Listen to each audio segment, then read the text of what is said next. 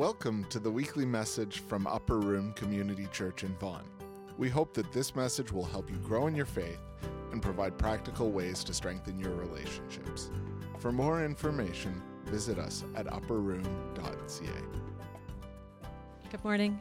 I'm Karen, and I would like to read from the book of Luke, verses 16, 1 through 13 or 15. We'll find out in a moment.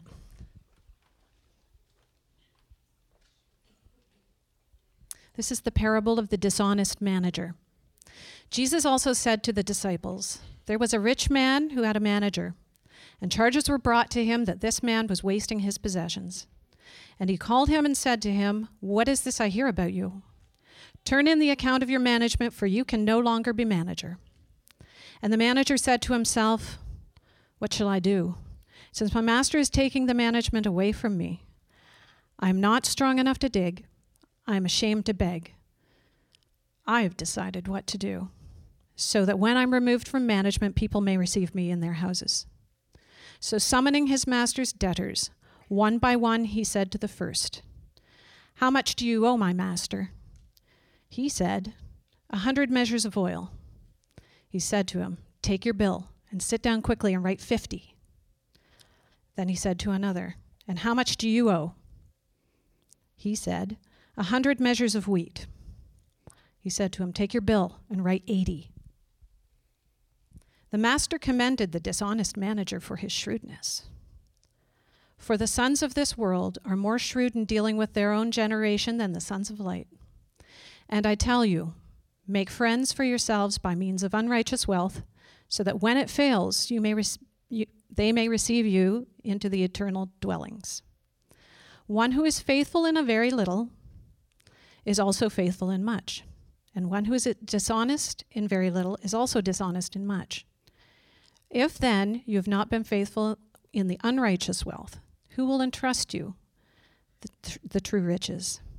And if you've not been faithful in that which is another's, who will give you that which is your own?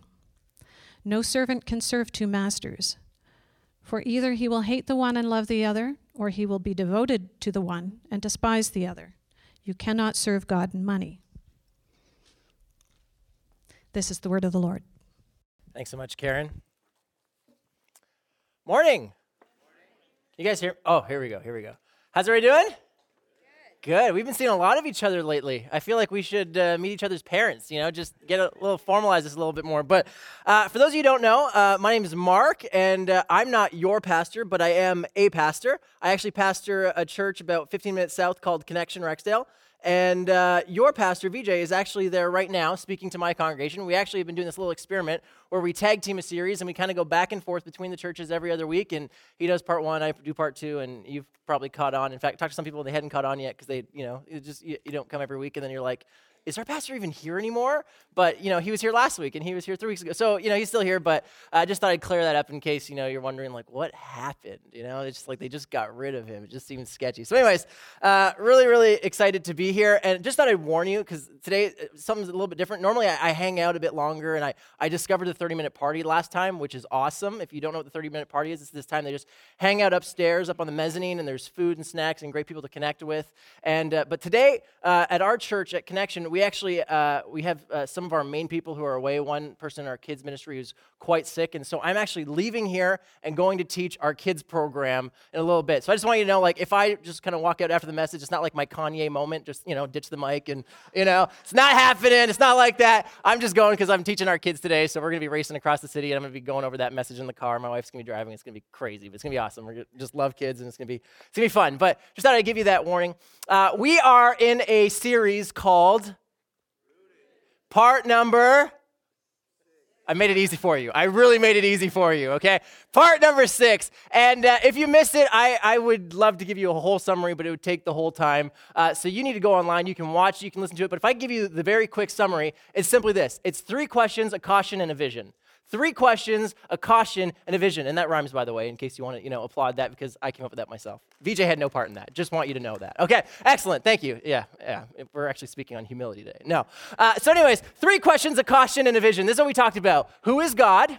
Why doesn't he speak to me? Why is there suffering in the world? Who is God? Why doesn't he speak to me? Why is there suffering in the world? Those are the three questions. The caution there is an enemy, his goal is destruction, his tool is word. Okay, good. And then last week, VJ gave you this awesome vision message. It was a vision, and it was I'm gonna die, you're gonna die, and we're gonna we're gonna change the world.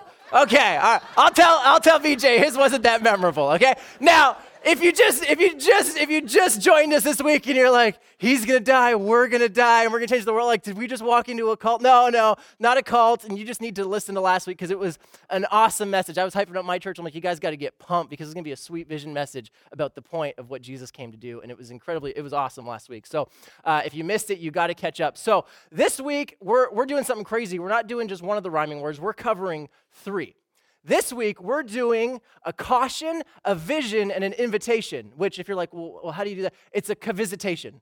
Okay, everybody say cavisitation. Yeah, a few adventurous people who tried that in the front row. Thank you, thank you. Okay, everyone else is just like, we're not doing that. That's dumb. Okay, it's not a real word. In case you were like, well, I've never learned that one before. Okay, so so we're gonna get going in just a moment. And now that you know we're getting a little bit more familiar, and I'm starting to know you a little bit better, I feel like I need to tell you something about my life. Okay, I have a kid. I have a kid, okay? I just thought, you know, you should know that. I, I bring a kid into this relationship. Uh, in fact, my wife and I, we have this beautiful kid. His name is Grayson. Yeah, we, isn't he the cutest? Yeah, now for those of you who don't have kids who are like, see, honey, we should have kids. This is like practically photoshopped, okay? This is not what kids are like. Just, just, just think about this. If you were just logical for a second, you'd know that this is not what real life is like. Because think about it. What adult even wants to put their hand inside a pumpkin? Nobody. What, what, what makes you think that he would be happy about the fact that he's in a pumpkin? It's like it's like he's crying, he's angry, and then we're like, we're like, Grayson, Grayson, Grayson, look over here. He's like, eh? And it's like click, click, click. And then somehow this is what he's gonna think his childhood was like, but it wasn't at all happy. But this is our cute child, Grayson, and he is absolutely adorable. The problem is, is that Grayson isn't perfect. I know, it's hard to believe. You look at that, you're like, what? But he isn't perfect. Don't tell his grandparents that. They haven't discovered that yet, but he's not perfect, okay? He has a problem. In fact, he has, you may even go so far as to say, an addiction. Okay, and I just I just want to be upfront because we're not perfect people and we're not, you know, the best parents. And some of you are gonna start judging us for this, and you're gonna think, how could you? Why would you? I just want to tell you, Grayson has a little bit of a problem. He has a little bit of addiction to something called a pacifier. A pacifier. This thing seems to, in some ways, control his life. There he is, yeah. Like he doesn't get excited like that when I come home from work. He doesn't like that when he sees his mom, but when he sees the pacifier, he just loses his mind. He just gets so incredibly excited. In fact, he relies on this thing. He wakes up in the morning, it's the first thing he wants. He cannot go to sleep without it. And if it falls out in the middle of the night, he's gonna cry and cry and cry until someone puts it back in his mouth. I know what you're thinking. You're like, you've created a sleep crutch for your child. We're not perfect parents, okay? I get it. I'm sorry, you're judging me. That's okay. Okay, not only does he rely on it, but it actually motivates him. He's six months old. He doesn't crawl yet, but he comes very close when you put the pacifier about a foot away from his face. He starts wiggling. I'm like, he's gonna, he never wants to crawl. But if you put a pacifier in front of him, all of a sudden he's he's trying to crawl. He's trying to sit up. He's like working his core because he's lying on his back. He's like, oh. And so we're like trying to do little workouts with him, just drawing him up. Draw, right? Like, it's just what we do because we realize, like, hey, it motivates him, it works, right? And not only that, it actually kind of numbs the pain. This is like parent hack, okay? Don't tell people I told you this, but like if you drop your child and you know what happens when you drop, not that I've dropped my child. I'm, I'm, anyway, so like if your child is hurt, if your child is hurt and he's, you know, or she is, is crying, this is better than a first aid kit. You pull this out, the tears will go away, and all of a sudden they are infatuated with this thing. They just, it will solve any problem. It numbs their life. Like Grayson is a crazy, energetic kid, and he just, he moves all the time. Even asleep, he's moving all the time. And if you give him a pacifier, he can sit still for an hour. Just it's just, it's just what he does. It's just, it numbs it completely. In fact, sometimes I look at it and I'm like, it's actually kind of like a drug. Right? Like, we could fast forward 18 years and replace this with a bottle of whiskey, you'd be very concerned about the habits that he has around this little piece of plastic. I mean, even look at this, like, he has one in his mouth, and yet he still wants another one. He's already thinking about his next hit. He's just, it's crazy. It's abs, like, I look at this and I'm like, can we just pause and think about how terrifying this is? And in fact, not only that, but it actually reorientates his values in life because the reality is, is he should love his father first, then his mother, right? I mean, that's the, uh, right? No, or maybe his, mother, whatever, right? Like, but he should love us first, and then, you know, his grandparents, and, and you know, the pacifier is somewhere way down the line. But I was telling my wife, even this morning, I'm like, I'm pretty sure if we sent Grayson away to an island and said, you can only take one thing, and she's in the passenger seat, she's just like, no, he'd take his mom. I'm like, nah, babe, he'd take the pacifier. Like, he loves this thing. It's reorientated his values, and it's just, this is the thing that motivates his entire life. In fact, In fact, I mean, there are times where we just we just start to think like, man, like he's in love with it. Like if we could just slow mo all the times, like get a video of all the times where he's just reaching for it, put some Celine Dion music in the background, like you know, it's just it would be crazy. But he just absolutely loves it. And then you know, you're kind of thinking like, okay, Mark, this is this is a great story and it's interesting, but what does this have to do with the message today in our series? Like, where are you going with this? And I, I promise it has a point. You see, one of the things I've discovered as a parent, even in the short six months that we've been parents, is that when you watch kids of any age, you can pick up on certain habits and certain attitudes and certain mannerisms that when you fast forward years and years and years, you actually see in yourself. You ever, you ever had that moment, like you have a three year old and they're like losing their mind, and then you're like, yeah, but that's kind of like you, dear, right? Like you ever had, I mean, not, not like, not you, but you, dear, right? Absolutely, right? You had these moments where you just kind of pause and you just say, if we're honest, we haven't really evolved that much. I mean, we've gotten bigger, we got some facial hair, but we're just still kind of like that in a lot of ways. And, and, and in some ways, when I look at Grayson, I kind of realize this principle, this principle that is true all throughout life, and you've probably discovered at different times in your life, but it's simply this. It is possible to possess something and yet be possessed by it it is possible to possess something and yet be possessed by it. The reality is, is the pacifier is Grayson's. It's his. It's totally his. I asked him for permission before I borrowed it today. If he wants to take it with him when he gets married and moves out, he is welcome to it because it is his possession. But there are days, and you know, we joke about it, it's just a little piece of plastic, but there are days where it's like, it seems like even though it's his possession, it possesses him more than he possesses it because it actually controls his life that it actually changes the trajectory of his day depending on where it is or where it is not. That things that are in our possession, that we possess, that we bought, that we were given, sometimes have the power to possess us. You know this. I mean, if you look at your life and I look at my life and you look at the loved ones around you and I look at the loved ones around me, we can all think of things that people possess that actually have the power to possess them. For some people, it's an addiction it's alcohol, it's drugs, it's pornography. They went and they bought it with their own money. It's their possession, and yet you look at it and you say, but it's actually possessing them far more than they possessed it. It's actually changing their life, it's destroying certain things, it's reorientating their values. For other people, it's habits. It's gambling. It's a sport thing. It's a show. It's something that you just know, like, if that thing's on, they're not paying attention to anything else. Their life reorientates around that thing because even though they possess it, it actually possesses them. You've seen this maybe with your kids. It's a screen. I talked to one parent, he's like, the way I get my kids to the dining table is I just hold their iPads and just, you know, kind of drag them along because even though it's their possession, there are days where you start to wonder as a parent, isn't it true that maybe it actually possesses them? And you've had these moments, you've had these moments, you've had these moments, we all have, where you've just thought to yourself, if only we could get rid of it, or if only the batteries would die, or if only the bottle, if he would just put it down, or if only they would stop taking those pills, then he would be a better father, or then she would be a better mother, or be- maybe then they'd do their homework, and maybe then they'd go to work and get a job. Like we've all had these moments where we realize that there are possessions in people's life that they possess, but they actually possess them.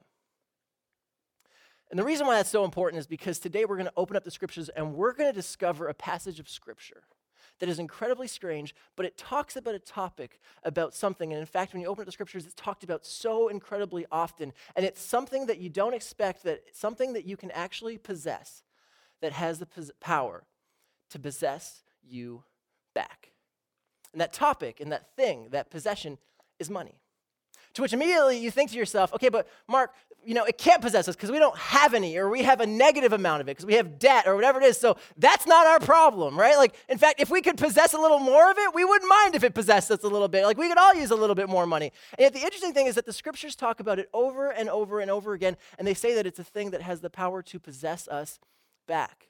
And the interesting thing is when you look at the life of Jesus, he actually talked about money a lot. In fact, it's the second most popular thing that Jesus ever talked about. It was money. But here's the interesting thing he never asked anybody for any. He never asked anybody for any money. Every time he talked about money, he was warning people about the dangers of it. He was warning people about the dangers of greed and the way that it grabs your heart and reorientates your life. And in this moment, you kind of stop and you think, yeah, okay, but I don't have a greed problem. And yet, what you discover is that Jesus taught that money is a very strange sin. And I think this is one of the reasons why he talked about it so much, because it actually has, he says it has the power to darken your eyes, that you don't even know that it's possessing you. As one of my favorite authors, Tim Keller, once said, he said, Greed is very different from every other sin. Every other sin is visible. He said, You don't wake up in the morning after having cheated on your spouse and think, Oh my gosh, you're not my spouse. How did you get in here? Right? Like, you don't have that moment. But with money and with greed, you do. And this is why, as a pastor, I have tons of people who come to my office and they, they ask me questions about things and they bring topics. And there's some days where I literally, I'm like, wow. And then I have to go and I have to Google because I'm like, I don't even know what that is. I don't even have a category to put that in. But in all my years, I have never, and I talk to pastors all the time, and they have never had someone come into their office and say, I'm really struggling with greed. I'm really struggling with greed. And yet, all of us can think of people that we're sure they must struggle with greed. Is it, why is it that nobody seems to realize that they struggle with greed? It's because it has the power to grab your heart, reorientate it, and it darkens your eyes, and you would never even know that it's at work in your life. This is why Jesus talked about it so much. But he never asked anybody for anything. Any, it, it, as, as, someone once said, maybe the, the way to summarize Jesus' idea on money is Jesus doesn't want your money, but he doesn't, he just doesn't want your money to get you. Jesus doesn't want your money. He didn't want their money back then. He doesn't want your money now. He just doesn't want your money to get you. He doesn't want it to grab your heart. He doesn't want it to reorientate your life. He doesn't want it to get in the way of your relationships. He doesn't want it to have possession over you. He's warning people about this possession that they have that has the power to backfire and actually possess them. So today we're going to unpack that a little bit. Now, just to pause and just to, to actually kind of get us flowing a little bit, I want to do a little bit of a quick survey. You don't have to answer any questions, they're rhetorical questions. You can just think on them, mull on them. But this is just kind of help you understand just the way in which money gets a grip on our heart. Have you ever, have you ever, have you ever had a fight with your spouse over money? or a friend or parent or sibling or child. Have you ever had that moment? No elbows no like right? Like no, but have you ever had that moment? I mean if you ever been to ikea furniture shopping with your spouse i mean ikea is where marriages go to die right? Like it's just it's death. And then like you can't even get out. And then you have to walk to that marketplace and then you see something and then she sees something and then you're just like oh but we need that. It's just like you're just fighting over and over. I'm actually to create an app called escape ikea and it's just to help you find the quickest way out because like marriages are dying in that place because people are fighting over money because it actually entangles our heart a little bit more. I remember we weren't even married yet. We were doing the the thing the what do you call that thing? The thing where you have the gun, you know, the registry. See, I don't know because we left after about five minutes because we had a horrible fight because they give you a gun. They're like, just scan everything that you want, and then it's just like like she's scanning something, you're scanning something. Like, did you just scan that? And you have this big fight. And I'm like, how do you scan that when there are? And then you've used this line, and you're never gonna use it again, but you've used it, and you, you say, when there are starving kids in Africa. My wife's so smart, she destroyed me. She's like, if you cared about those kids in Africa, you wouldn't have lumped them into a continent. You'd actually know the country that they were from. And on top of that, if you actually had a track record of sending the money to Africa, we could talk, but you don't. So, anyways, and she just destroyed me, and I'm like, ah. But isn't it true? We've all had fights with the people that we love over money. We've all had those moments. In fact, not only that, we've seen relationships go south over money. We've had fights, let's be honest, we've had fights, or we know people who have had fights, or we know people in our family who had fights over an inheritance. And not only just an inheritance, an inheritance of, of, of someone who hadn't even passed away yet. Isn't it amazing that you know people or you have even experienced the, the trajectory of relationships going down the toilet because of a love for money? You see, Jesus was actually right that money does have the power to grip our heart and reorientate the things, and we are willing to throw away decades of relationships over this thing that we think that we possess, but the reality is, is it possesses our hearts even when we do not have it or have it yet. And then another lie before we get into it is that, well, Mark, Mark, Mark, Mark, you're not supposed to talk about money. I mean, didn't you get that message, right? Like, you don't talk about religion, politics, or money. Well, we're in church, we're talking about money. I'll make a political joke later, and then it'll all be good. We'll have been totally taboo. But the reality is, you ever think about why is it that it's polite not to talk about money? Why is it polite not to talk about the thing that we know has the power to grab our heart? How does that make any sense to you? Is it possible that it's a lie that we have been told? Remember we talked about lies two weeks ago? That his goal is destruction and his tool is deception? And what if one of the lies was you just don't talk about money because it's not polite? And what if the truth was that it's not that it's not polite, but that if you don't talk about money, it is incredibly dangerous? If you pause just for a second and think about the way that money has destroyed our world, you see that money has the power. This is something that has the power to destroy marriages, is money. You can see corrupt governments are all based on what? money, extortion, money. You see so many things that are going on in the world, and at the bottom of it all, a lot of the crime that goes on in the world is based on money. In fact, you watched a video a while back about the, the sex trafficking that's going on, even here in the GTA. And there was actually an interview with a pimp. And what did he say? He said, You know what? Every day you wake up and you know what you're doing is wrong. But what did he say? But the money is too good, that somehow it has the power to reorientate all the things you value and even your morality, because that's the power that money has. It's a lie that it's polite not to talk about money. And the truth is, it's incredibly dangerous not to. So, just as Jesus talked about money, I think it's, it's important that we talk about money. And it's important as we talk about growing and spiritually growing in our relationship that we talk about money because it's something that is at the core of our being. And so, today we're going to actually engage, about, engage with it today. And so today we're going to turn to a passage in the book of Luke, chapter 16. The book of Luke is one of the four narratives that tell of the life of Jesus. And in a little bit, we're actually going to turn to this passage. But I want everyone in the room, okay? I don't ask this all the time, but I want everyone in the room to pull out your device and actually get this passage on your device. Even if you don't have an app that has the Bible, just type it in the browser. Get Luke chapter 16 on a screen. Get it on your Bible. Like, you just, you need to have it in front of you for a few reasons, which I want to walk you through, okay? First of all, if you're a Christian in the room, if you are, you know, you grew up in church, you, you know, you have all the strange stuff about you because you're just a church person, and let's just be honest, we get strange after a while, okay? Like, if that's you, you need to have your Bible in your hand because when I'm going to read this story to you, you're going to be like, what kind of bootleg Bible is this? That's not in the Bible. Jesus didn't say that. That's exactly, I'm telling you, I preached this before. And people going to be like, that's not in the Bible. I'm like, it's totally in the Bible. And Jesus said it. So you need to pull it out just because you're not going to believe this is actually in the Bible, okay? For those of you who are like new to church, you're like, you're, you're a new Christian, like you still like every Sunday, you kind of come in here and you're like, I can't believe they have church in the theater. This is so cool, right? Like James Bond on Friday, church on Sunday. Like, this is awesome, right? It's the same place. Like, for you, this is just so exciting. And you go to home group and you're like, there's a home group and people are so nice and there's always food. And like, it's just, it's so new to you. They ter- tell you to turn to a part of the Bible and you're like in the table of contents and you're like, I think that's a book or maybe that's a character. I'm not sure, but let me just find out. Like, everything's so new to you. And sometimes, in fact, you're so new Sometimes you kind of feel odd because you know you don't talk like the other Christians. Like you still say blessed and they say blessed, you know, because they're just so religious, you know. And they just they're always talking about like, yeah, you know, Moses and I'm practicing his presence, the Spirit, and you're just like, what? You just, you always feel like the outsider in conversation. The reason why this story is so important is because this is your new party trick, okay? Because the next time you're in an event with a bunch of Christians who know the scriptures so well, this is what you're gonna do. You're gonna be like, you know what I really like? I like Luke chapter 16 when Jesus did, and then you're gonna, you know, tell them the story that we're gonna learn today. And they're gonna be, they're gonna feel dumb. They're gonna be like, that's in the Bible. And they're gonna feel behind. You'll be ahead. It'll be awesome, okay? So that's why you need to pull out the scripture and you need to memorize this passage.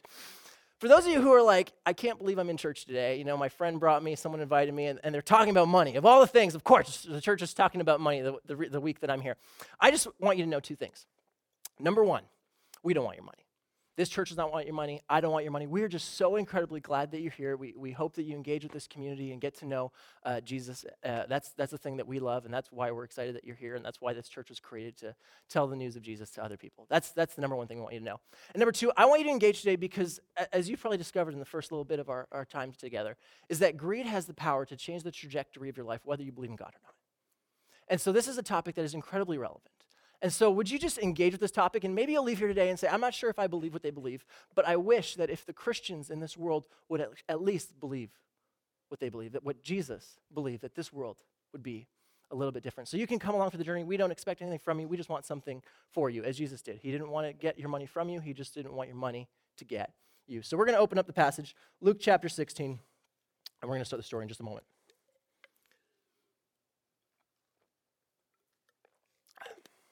Now, one last detail I have to tell you before we start the story. Because in this story, it kind of has a punchline. And we've all had that moment where, you know, someone tells kind of like a nerdy joke, and they're like, ha! And you're kind of like, I don't get it. You ever had that moment where, you, and then they're like, oh, it's funny because, and they start explaining to you, and it's like, it's not funny if you have to explain the joke. If you get to the point and you have to explain it, just quit. Okay, you're behind already. You're getting more behind when you try and explain it. Don't try. But I'm, I'm going to give you a little bit of details that will help you with the punchline at the end of the story, and this is this. Okay, 2,000 years ago, there was this name that the religious people were called. The Jewish people, God's people, were called, as we're going to see on the screen, the sons of light the sons of light. So God had a chosen people, and their purpose, their purpose was always to be blessed, to be a blessing. So they were literally like God had blessed them with certain things, but the blessing was never to be consumed, it was to be distributed. It was never to be consumed, it was always to be uh, distributed. They were called to be a blessing to those around them. They were called to shine light into dark places. And that's where the, the name came from, Sons of Light. Okay, so we're all clear. Sons of Light was the religious people, the religious elite. Like they were just, that's, that's what they knew themselves as the Sons of Light or the people of light. Okay, now that we got that, we can get into our story and we can start to discover it so far. So, Jesus pulls, starts talking to his disciples, and he's been telling them a bunch of parables. And uh, the interesting thing is that Jesus is talking to money to people who have no money. They all left their jobs to follow him. Most of them, this is so interesting, are teenagers. When Jesus has an audience, he doesn't pick the rich, the wealthy, the mature, elite people. He doesn't pick this room. He picks the people that Pastor Kate works with every single week. He invests in the next generation, which is why I'm so incredibly glad that you guys have invested in your children's program in Treehouse and in your youth ministry with Pastor Kate. It's so incredibly excited because those are the people that Jesus spent most of his time with. He was investing in the next generation. And he sits down with people who have absolutely no money and he starts to teach them about money. And so he starts to give them this parable. He says this. He said, he said to his disciples, There was a rich man who had a manager and charges were brought to him that this man was wasting his possessions. You know you're rich when you have a money manager, okay? So he has a money manager. The money manager is a shyster. He's, you know, doing some sketchy business, and the owner finds out about this. And so, so he called him and said to him, "What is this that I hear about you? Turn in the account of your management, for you can no longer be manager. You're fired. You suck. Okay, great. The manager said to himself, okay, he's having this little moment of introspection, and he's like, What shall I do since my master is taking away the management away from me? I'm not strong enough to dig, and I am ashamed to beg. He kind of has this moment where he's like, I can never be a money manager again because everyone's going to know the reason that I was fired was because I'm a shyster. And then he kind of just pauses and he's like, and these hands are so perfectly manicured. Like, I'm just, like, I can't dig.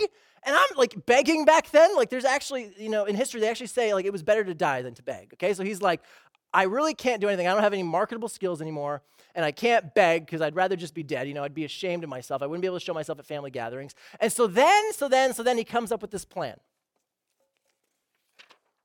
I have decided what to do so that when I am removed from management, people may receive me into their houses.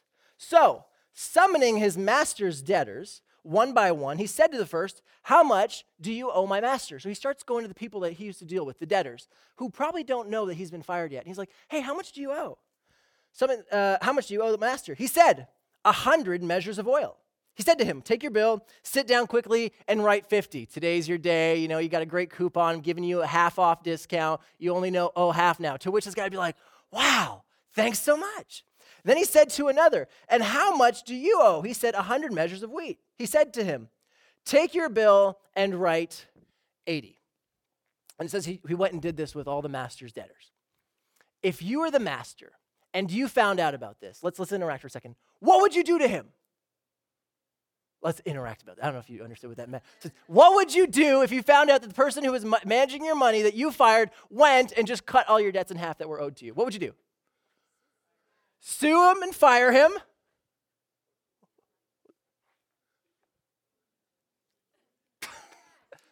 Be mad. I said this at my church. Someone's like, execute him. I'm like, oh my gosh, don't cross that man. Yeah, you do something bad. Can I tell you? Can I tell you? Remember, this is a parable. This is a story Jesus is making up to make a point. He's making it up to make a point. Not a true story, but it is a true principle. Jesus, in this story, this is what he says, and you're not going to believe this is what he says. He says this The master, when he found out, commended the dishonest manager for his shrewdness. To which everyone always pauses and, like, is Jesus like Robin Hood? Is he saying like take from the rich, give to the poor? Like what is going on here in this moment? It's like did he like you can't do that? Like he just did something that's criminal. That's criminal. Jesus is not for that. Why is he telling the story? Why is he commending someone criminal? Let me let me just explain this is like. Okay, you know when you're watching a heist movie like, Mark, we don't watch heist movies. We're church people. No, of course you watch heist movies. Don't lie to me, okay? I love heist movies. You watch a heist movie, you ever have that moment where you're just like, oh, genius, they blew up the street and the armored tank went into the road, or it was behind the wall. Denzel, how did you not know, right? Like, you just have that moment where you're just like, that was genius. And you turn to your family and you're like, can we watch that again? Because now I just, I understand it. And you're just, you're flipping out because it was so genius. And then you have this moment where you're like, if I was robbing a bank, that's what I'd do. And then you're like, but I love Jesus, so I wouldn't. You know, you kind of have that moment where it's just like, but you can, in a moment, you can say, I don't agree with what you've done, but man, that was smart. And Jesus, in this moment, this manager in the story that he's made up says, Wow, you're still fired. You know, you still can't work for me.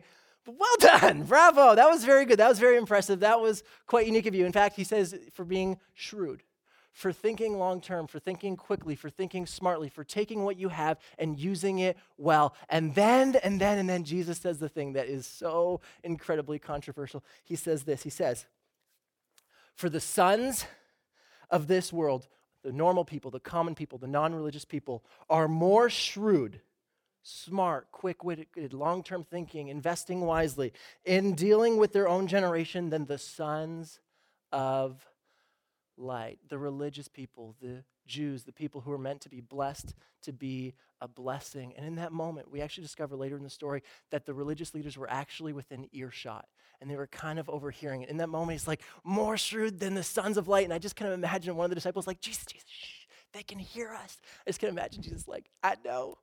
Right? Like I just kind of imagine, right? They just kind of, and then and then I just kind of imagine the, the religious leaders, and they're like, did he just mention us? Did he just did he just say something about us? Like, yeah. It's like, what did he say? Well, well, he was telling this amazing story about, you know, this, this criminal, and then he basically just said the criminal's more shrewd than us. Like, what? Yeah, yeah, he was comparing us to a criminal, and the criminal won. It's just like, what? And Jesus in this moment is saying, listen, listen, listen, listen. There are people. In fact, there are people above you, the religious elite who are supposed to be your leaders and your teachers, have taken what they are entrusted with, and they have not leveraged it to be a blessing, but they actually leveraged it to be a blessing to themselves. And he tells a story to say even the criminals seem to have a better idea of how they should leverage their funds. And he said if they could just be that shrewd with their money and actually be a blessing and do what they were supposed to be doing, instead of leveraging it for themselves, things may be a little bit different. Jesus is saying, I know they're supposed to be your examples, but they are not good examples, so do not listen to them. Let me reorientate the way that you think, even though you guys don't have money. Let me just teach you young people how to think because I don't want you to fall for this trap. I don't want you to think that you are sons of light and yet taking everything that you have been given and distributing it for your own blessing instead for the blessing of others. In this moment, he just pauses and he it just brings it all together. And then in this moment, Jesus gives them the thing that you need to circle and highlight and underline and never forget because this is the vision. This is the vision. The caution is that it can grab your heart. The vision is what Jesus is about to give them of what they can do with their money. He says this And I tell you, make friends for yourselves by means of unrighteous wealth. And you just kind of pause and you're like, wait, wait, did Jesus just say, take your money, you know, the money of this world, and make friends with it, buy friendships with it? To which some of you are like, I've been doing that for years. I didn't know it was in the Bible, right? But it's just like, no, that's not what Jesus was saying. Not what Jesus was saying. Not what Jesus was saying. He says, For I tell you, make friends for yourselves by means of unrighteous wealth, so that when it fails, what does he mean by that? All money fails you in the end. It's a very simple principle. You don't have to believe in God to believe that. You know that. You look around and you know all money fails you in the end. In the end, you can have the most luxurious hospital room. You can get the best doctors, the best nurses. You can buy a heart off Kijiji probably. But the reality is, is at the end of the day, you will die and your money will still be left behind. It will not save you. In the end, it will fail. And so Jesus is saying, in the end, all the investments you've ever made will fail you because it will just get left behind and your kids will have to sort through it. And then he says, he says, so I want you to leverage your wealth to make friends for yourself. And then he drops this line, which I love, so that they may receive you into the eternal dwellings. Here's what Jesus is saying. Guys, the 60, 70, or 80 years that you get to live in this world is not all that there is. That there is an eternity. And I would hate for you to leverage whatever wealth comes your way for yourself because it will just fail you in the end and it'll get left behind. He said, Wouldn't it be amazing? Wouldn't it be amazing? Wouldn't it be amazing if you, as I have done, leveraged everything that ever came into your possession to spread a message of hope and truth that there is a God who loves you and that he has come and lived and died among you so that you can be in relationship with him? Wouldn't it be awesome if you leveraged every financial resource in your possession for that and to tell other people about this amazing news. So that one day, when your life comes to an end and you enter eternity, there are people there who would not have been there if it was not for your investment. Here's what I kind of picture it looking like. I'm not, I'm not sure. You know, I, I have this vivid imagination as you're learning, but I just kind of imagine, you know, driving into heaven. You know, you made it. driving a green vehicle, I'm sure. Right? You kind of drive into heaven, and you know, someone kind of just stops the car. You know, you've never seen them before. And they kind of, you know, walk over. They're just like, thanks so much. It's like, sorry, who are you again? You know, it's like, put name tags in heaven or something, right? Like, it's like, I'm Christina, and, you know, I'm here because of you. And you're just like, what do you mean you're here because of me? Like, I'm Christina, you, you know, Ralph's niece. And you're like, Ralph, I know. Ralph, you just start pausing and you start thinking about Ralph, the neighbor that you guys had for years. Ralph, the person that, you know, after coming to church a couple times, you're just like, you know, we should really start connecting with some of our neighbors. And so you talk to your wife and you talk to your husband, and you're like, we should have them over. And, you know, we should, and then, you know, you had this argument over, should we have them over for tea or should we actually serve a meal? And it's like, money's tight. Maybe we should just have them over for tea, right? No, we should have them over for a meal. And they're like, okay, should we serve wine? Should we serve the good wine or the cheap wine? Right? And you, you this disagreement. And then it's like, let's just be generous. Let's just be generous. And so you, you served a great meal and you had the good wine and, you know, it was great and you had them over and you had some great conversation. You supported them through some different things that they went through. And, you know, over, over having them over and over and over again, your budget, you know, took a little pinch, but you just, you just kept being hospitable and you kept being loving to them. You kept investing in them. And eventually, you know, you got to share the hope of Jesus and you invited them out to upper room. And, and Ralph and his wife became followers of Jesus. And, you know, as you're chatting with Christina, what you discover is that when Ralph became a follower of Jesus, he was the only follower of Jesus in his family. And he began encouraging and calling his family. And his family, who didn't like Ralph for a long time, was like, wow, he's changing and there's something different. He would always just call and say, I, I know you don't believe what I believe, but can I pray for you. And then, you know, Christina eventually kind of got interested and started chatting with Ralph. And then she started going to church and she became a follower of Jesus. And when she thanked Ralph, Ralph said, No, you don't thank me. You thank my neighbors who went to Upper Room Community Church who invested because if it wasn't for their hospitality, we never would have engaged. We never would have connected. And in that moment, Christina says, So thank you for your investment and your money and your time because I wouldn't be here if it wasn't for you. That's what I imagine. I imagine it's, you know, you continue on in your little car and then someone else stops you. And he starts talking, but it's not even a language you understand, but thankfully it's heaven and there's subtitles, okay? And so he starts, starts talking to you, and, you know, you're reading the subtitles, and it's like, thank you so much, I'm here because of you. And you're like, who are you? And he's like, you know, I was, I was part of Kids in Crisis in Guinea. And I understand that your church invested in us over and over again for the years and you sent people and you, you had people and you cared for them and you cared for us even though you never met us and you leveraged your finances and i heard you actually you, you were uh, going to upgrade your car and you decided not to and you decided to just send more money to kids in crisis in guinea and i am here because of you thank you and you're just like wow or I imagine, you know, you're driving and, you know, someone looks familiar, but you're not quite sure. And it's like, they're like, hey, hey. Then you're like, like, let me guess, you're here because of me. And they're like, yes. And you're like, where are you from? And they start to tell you. They start to tell you the story and they tell you who they are. And you're like, oh my gosh, I remember you decades ago. You were in Treehouse. And you think to yourself, and you were a terror. And you kind of check for your wallet to make sure it's still there, right? And in that moment, you ask them, what is it? Because you hadn't seen them in church for decades. And they say, I remember. I remember. I remember that even though you were a university student, you invested so much in our little treehouse group and you brought the most awesome snacks. And I know you were a university student at the time, but you just loved us and you invested in us and you had us that weekend away. And I know you paid for everything. It was just awesome the way that you cared and invested in us. And, you know, years later, I had been through, you know, hell and back in my life. And I just kept thinking about you and the way that you loved me like nobody else had. And I ended up back in church and I came and gave my life to Jesus. And now I am here because of you. I think of my story. I think when I get to heaven, I'm looking for a man who I've never met named Joseph Tremblay. Joseph Tremblay was a pastor in the 70s. I don't even know if he's alive anymore. But I know that it was his tape that came into my mom's possession because there were no other believers in my family except for my aunt. My aunt sent this tape to my mom, who then heard the news about Jesus and became a follower of Jesus. And I am a follower of Jesus because of that man. And I know I'm going to ask Joseph, and I'm like, Joseph, I am here because of you. And he's going to look at me and he's like, hey, Mark, it wasn't my investment. I was a broke pastor, but you can thank the different people in my church who bought the recording equipment to make that cassette possible so that your aunt and then your mom could hear the good news of Jesus. Their investment is the reason that you're here. To which, in this moment, you're thinking, Mark, this is great and this is exciting. And you know, one day when I have enough money, this would be a good thing to do with my money to invest in eternity because this is the reality. This is what Jesus is saying. He's saying this. He's saying, use every opportunity to invest in eternity because it will not fail you.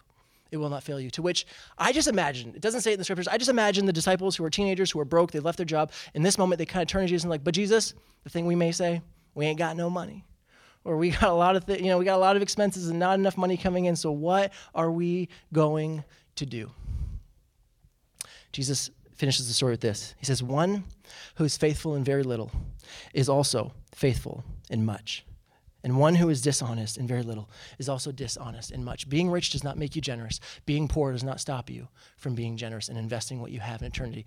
One story and we're done. One story and we're done. When I was 18 years old, I grew up in a church with a pastor who loved Jesus, who loved his teachings, and who taught on money regularly, not because he wanted it, but he wanted to make sure that it didn't get us. And so when I was 18 years old, our church decided to start this thing called the Capital Campaign. And what we were doing was we were trying to expand and build and, and bring money in so that we could build our building because we were having such a great impact on the community. We didn't have room for all the things that were going on. We had a food bank, we had programs for people in addiction, we have uh, single moms programs, youth outreach programs. It was incredible. And so they said, we're going to raise funds so that we can bless our community. And not only that, we're actually going to raise funds for a university, our Christian university, to raise up other pastors. And we're also going to help uh, a young church plant uh, by sending them a couple hundred thousand dollars. And so he said this, and he just said, Hey, he said, I realize money's tight, it's always tight. But if, if you just want to, in faith, pick a number and write it down and just ask God to be faithful so that you can give that and invest that in eternity, so to speak. And so I did. I prayed about it and I thought about it. And you need to know at 18 years old, I had taken a year off from high school. I was saving up for university. I was working full time and I was about to go off to Calgary, and school was going to cost about $18,000 a year. Okay, so you just imagine, broke university student. And for some reason, I felt like I needed to commit. This is what I just heard when I was praying $3,000 over three years, $1,000 a year, which, which isn't a lot, you know, but for a broke university student, that is a heck of a lot. But I just said, Lord, if you will provide this money, I will give it and I will invest it in this capital campaign to be a blessing to those three different groups. From the moment I landed in Calgary, I had a job. And I ended up doing university in two different provinces. And wherever I moved, wherever I went, I always had a job within the first few days. They always paid way more than I ever expected to be paid for in a job. And by the end of the time when I was finished school, not only did I not have any school debt, but I was able to meet all those 3000 that $3,000 commitment. Here's the best part. A few years later, I actually got to work in that youth center that was built as part of that capital campaign. And I got to sit there and I got to stand before a hundred youth every single week who did not know Jesus and hear the message of Jesus proclaimed. And I got to think to myself, isn't this an amazing investment that I actually get to see this being leveraged? And then nine years later, I got to attend that church plant and I got to see what was going on there. And in fact, I was just so incredibly excited that, you know, now it's been about 10 years. And now every other week, I have the opportunity to preach at that church. It's called Upper Room Community Church. And every time that I come into this building and I see the crazy amount of kids that you have running around, going to Treehouse to hear the message of Jesus. And every time I hang around after and I meet people and they're like, yeah, we've never been to church before Upper Room. And we met Jesus here and we only know what we've learned here through Pastor VJ because it's so incredibly new to us. And I think what an amazing investment that myself and a whole bunch of other people came on. That every time I step into this room, I actually get to check in on my investment. I actually get to see what God has been doing and how this investment in eternity is paying off. And I can tell you something. I have spent $3,000 on a lot of things in my life. I have spent $3,000 on a lot of things. I have never regretted this one. I have regretted so many things, but this one I have never, ever regretted because this is something that cannot fail because it is an investment in eternity. So the question I want to ask you is what's your story going to be? What's your investment going to be? Is it going to be in things that fail? Or is it going to be in things that last because they have an investment in eternity? So here's my challenge for you. Here's my challenge for you. Here's my challenge for you, okay? Would you go home? And would you, if you have a spouse or you have family, would you sit down and pull out the budget sheets? If you have budget sheets, maybe you have to find them and find passwords because you've never even looked at the finances before, whatever it is, okay? Pull out the credit card receipts, pull out the banking receipts, and I want you to just look through it, okay? This is, this, I just want you to, do this is gonna be so simple. I want you to just find one thing that does not, is not a life or death thing, okay? So basically what I mean by that is if you removed it from your budget, you would not die, okay? Simple. I want you to find that thing, whether it's $20, $50, $1,000, some of you it's 10 I don't know what it is, right? Every month there's, there's got to be something that you consume that is not critical to life and death. And I want you to just find those $20, $100, whatever it is.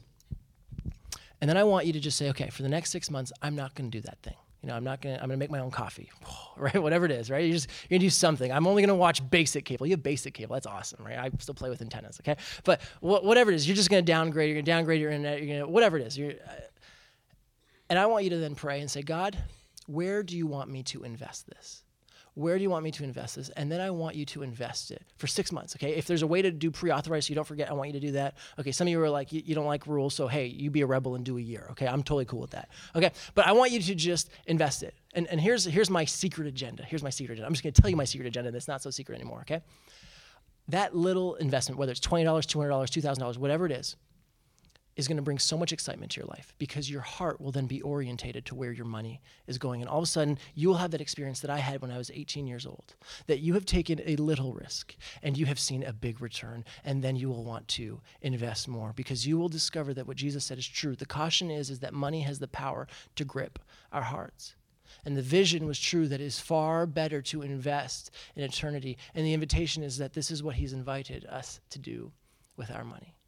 So, would you do that? Would you go home and would you just try that experiment?